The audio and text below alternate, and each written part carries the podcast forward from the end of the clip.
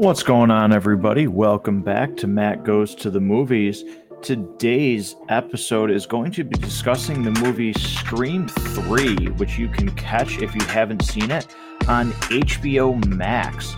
Now, Scream 3 came out in 2000 and obviously was what was supposed to be the concluding trilogy to what started with Scream 1. This is a movie that, upon initial viewing, I wasn't really a fan of, but over time, I started to like this movie uh, more and more and appreciated uh, what they did in the third one. So, eager to talk about this episode today. Now, with Matt Goes to the Movies, um, if you've listened to an episode before, what I'm going to do is I'm going to start off by going spoiler free here just to give you my quick thoughts about the movie and then we'll get into complete spoiler territory. So, uh, with that being said, here is the teaser trailer portion of this episode and Scream 3. So, without giving away spoilers, this movie returns us with Sidney Prescott and most of the characters that we know from this series do uh, Dewey, Gale, uh, Cotton Weary, and they're in a new hunt, so to speak, where Ghostface has come back, and we don't know who he is this time around. Um, and it promises to be the concluding chapter of a trilogy, which has certain rules to it. So, um, as the movie goes on and more and more people are introduced and Ghostface racks up bodies, there's things that you thought you knew about this franchise that become not so clear. And some of the things that happened between Scream 1 and 2 um, weren't exactly what they thought they were supposed to be, so to speak. There's some new ripples to this. And again, as I said in the opening, this is a movie that I wasn't super fond of when I first saw it. But upon rewatching and again watching it for this review, uh, I do actually like this movie a lot. So that's going to be my spoiler free portion of this episode. Now, um, if you haven't seen Scream 3 and you actually don't want to be spoiled by this review, uh, and you have a subscription to HBO Max, uh, pause the movie. You can check out Scream 3 on HBO Max. But um, if you don't mind spoilers and you'd have no intention of actually seeing this movie, or maybe this review will help you um, make that decision to watch this movie, um, here we go. So, Scream 3 starts off with Cotton Weary. He now runs a talk show called 100% Cotton. It's one of the most popular talk shows in America. And he is stuck in traffic when he gets a phone call from what seems like a female fan. Now, Cotton is made to be unlikable, um, in my view, which was a little odd because he at first is talking to his wife on the phone and this female fan calls him and he is flirty with her. And we find out that it is not a female fan. It is the new ghostface trying to find out where sidney prescott is because sidney has gone into complete seclusion. She lives out in the middle of nowhere. Uh, she doesn't use her real name.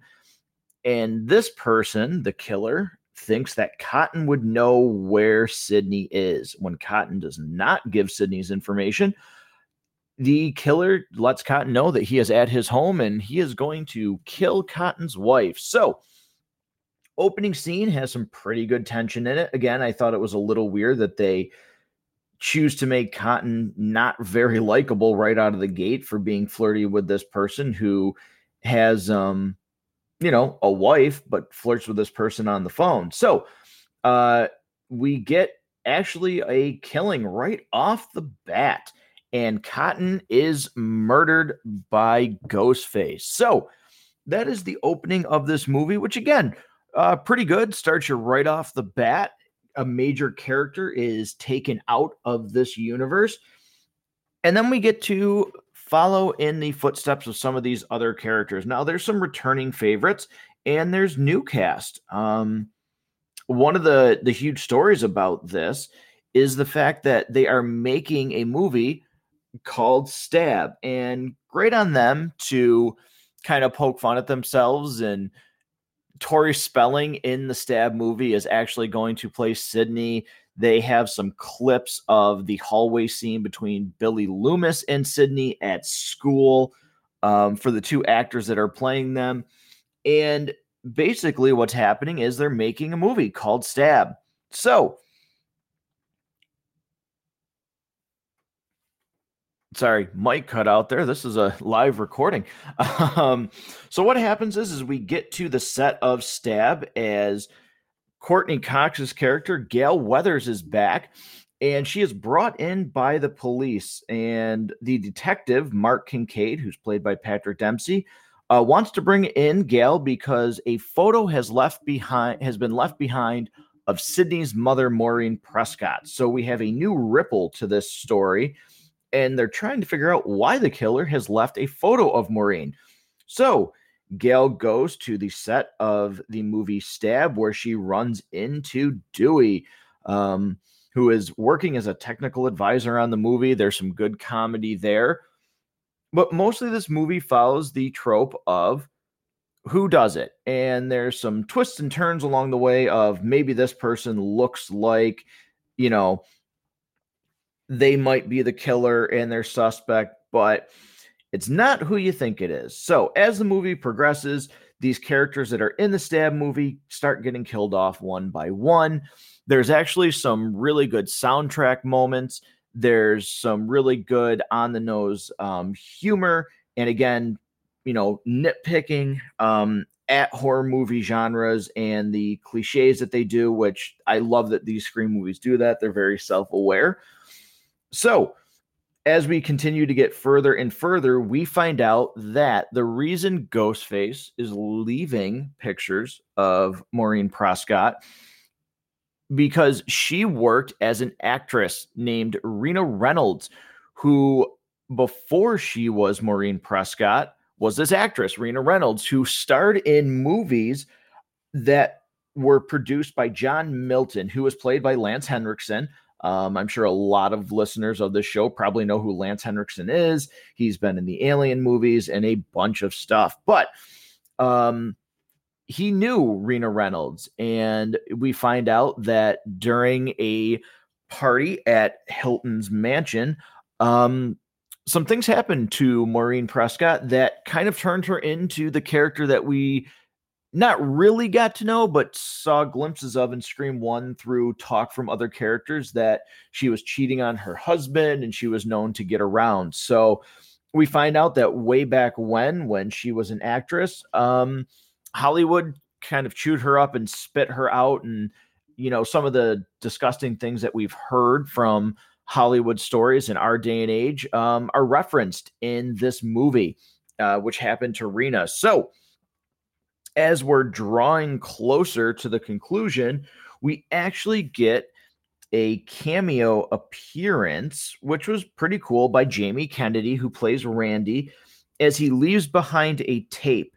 And his sister Martha runs into the crew and plays this tape of Randy saying that here's the rules for a trilogy. If you find yourself dealing with a backstory that now all of a sudden doesn't seem to line up with what you've already known. We're dealing with the concluding chapter of a trilogy, and that you can't forget the past. The past hasn't left you behind. Um, the past will always come back to to bite you in the ass, he says. So, as Ghostface gets closer and closer, Sidney has come out of hiding. She has shown her face um, actually has run ins with Ghostface, and she comes back to the set of Stab, which has been recreated to Woodsboro exactly, which gives her some pretty bad PTSD.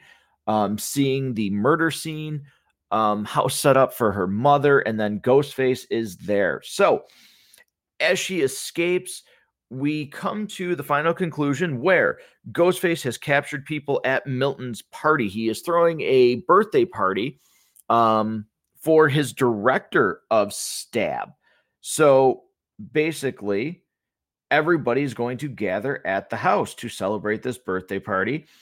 And as that's going on, Ghostface starts taking out people one by one and has Dewey and Gale Weathers where he's going to lure Sidney to the house to have a final standoff. And this is where we get the big reveal that the actor Scott Foley, uh, his name is Roman Bridger, he is the director of Stab, is actually Ghostface. And I love this part of the movie. Basically, what happens is Roman reveals that he looked for a mom his entire life. He tried to hunt down an actress named Rena Reynolds, and when he found her, she shut the door in his face. And it's revealed that he is Sidney's half brother. They have the same mother, but Rena Reynolds had Roman before she met Sidney's dad and tried to turn her life around. And when Roman found her years and years later and tracked her down, she wanted nothing to do with that life anymore. So we also get the revelation that he is the one who set everything into motion in Scream 1. He took videos of Maureen Prescott being with Cotton and actually sent them to Billy Loomis and made him go crazy for her his mother leaving his father um, which i thought was a really cool twist. It was really cool to see everything tied together. I really liked it. So again there's a lot to like about this movie. There's a good score. It's filmed well. We get returning characters. We get new revelations. The new characters most of them are just really kind of throwaways i do like um, Patrick Dempsey as uh, Mark Kincaid, uh, Roman as the director. Uh, he was good even before he is revealed to be Ghostface. I did like him in this movie. We get a cool cameo by Carrie Fisher in this movie. Um, also, Jay and Silent Bob are in this movie as they're doing a tour of the set. Um, so there's some pretty cool cameos. Again, Gale, um, Courteney Cox as Gale Weathers. Uh, she's good in this. So is David Arquette as the sort of bumbling goofball Dewey. Um, you know, they get back together in this movie. They still obviously care for each other. So that was kind of cool to see. But all in all, you've got a good movie here. So I enjoyed Scream 3. And if anybody hasn't seen it, and for any reason you've seen Scream 1 and 2, I would definitely recommend going and giving this a watch. Again, you can check this movie out on HBO Max and see what you think. Um, is it the best movie in the Scream series? No, it's not, but it's still fun. It ties the original three together very nicely, I felt, um, in a way that I wasn't actually expecting and I thoroughly enjoyed this movie. So that's going to be my thoughts and review on Scream 3. Now, for listeners of the show, I would like to point out that all of the ways to contact the show are going to be in the show notes and to give you a little bit of update on what's coming. So, uh, today I'm doing a re recording. Um, so, if you're listening to this, you are getting a re-recording over the ending of this episode because due to some uh, editing issues i am dropping scream 3 sonic the hedgehog and ghost rider on my channel today. So if you download this and listen to scream 3 you're also going to be able to download and listen to uh, ghost rider and sonic the hedgehog um, at your convenience. Those were supposed to come out a little earlier but had to do some uh, more editing to them and they took a little bit longer. Obviously, coming up the Monday, geez, I'm drawing a blank here for that. I believe that's Monday the 2nd. Um, we will be doing WandaVision with the basement binge, and Rob, as always, for those episodes, will be with me as well.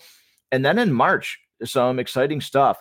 Uh, for March, I am going to do a review of Justice League from Josh Whedon, but then also I will be doing a Snyder Cut edition of Justice League.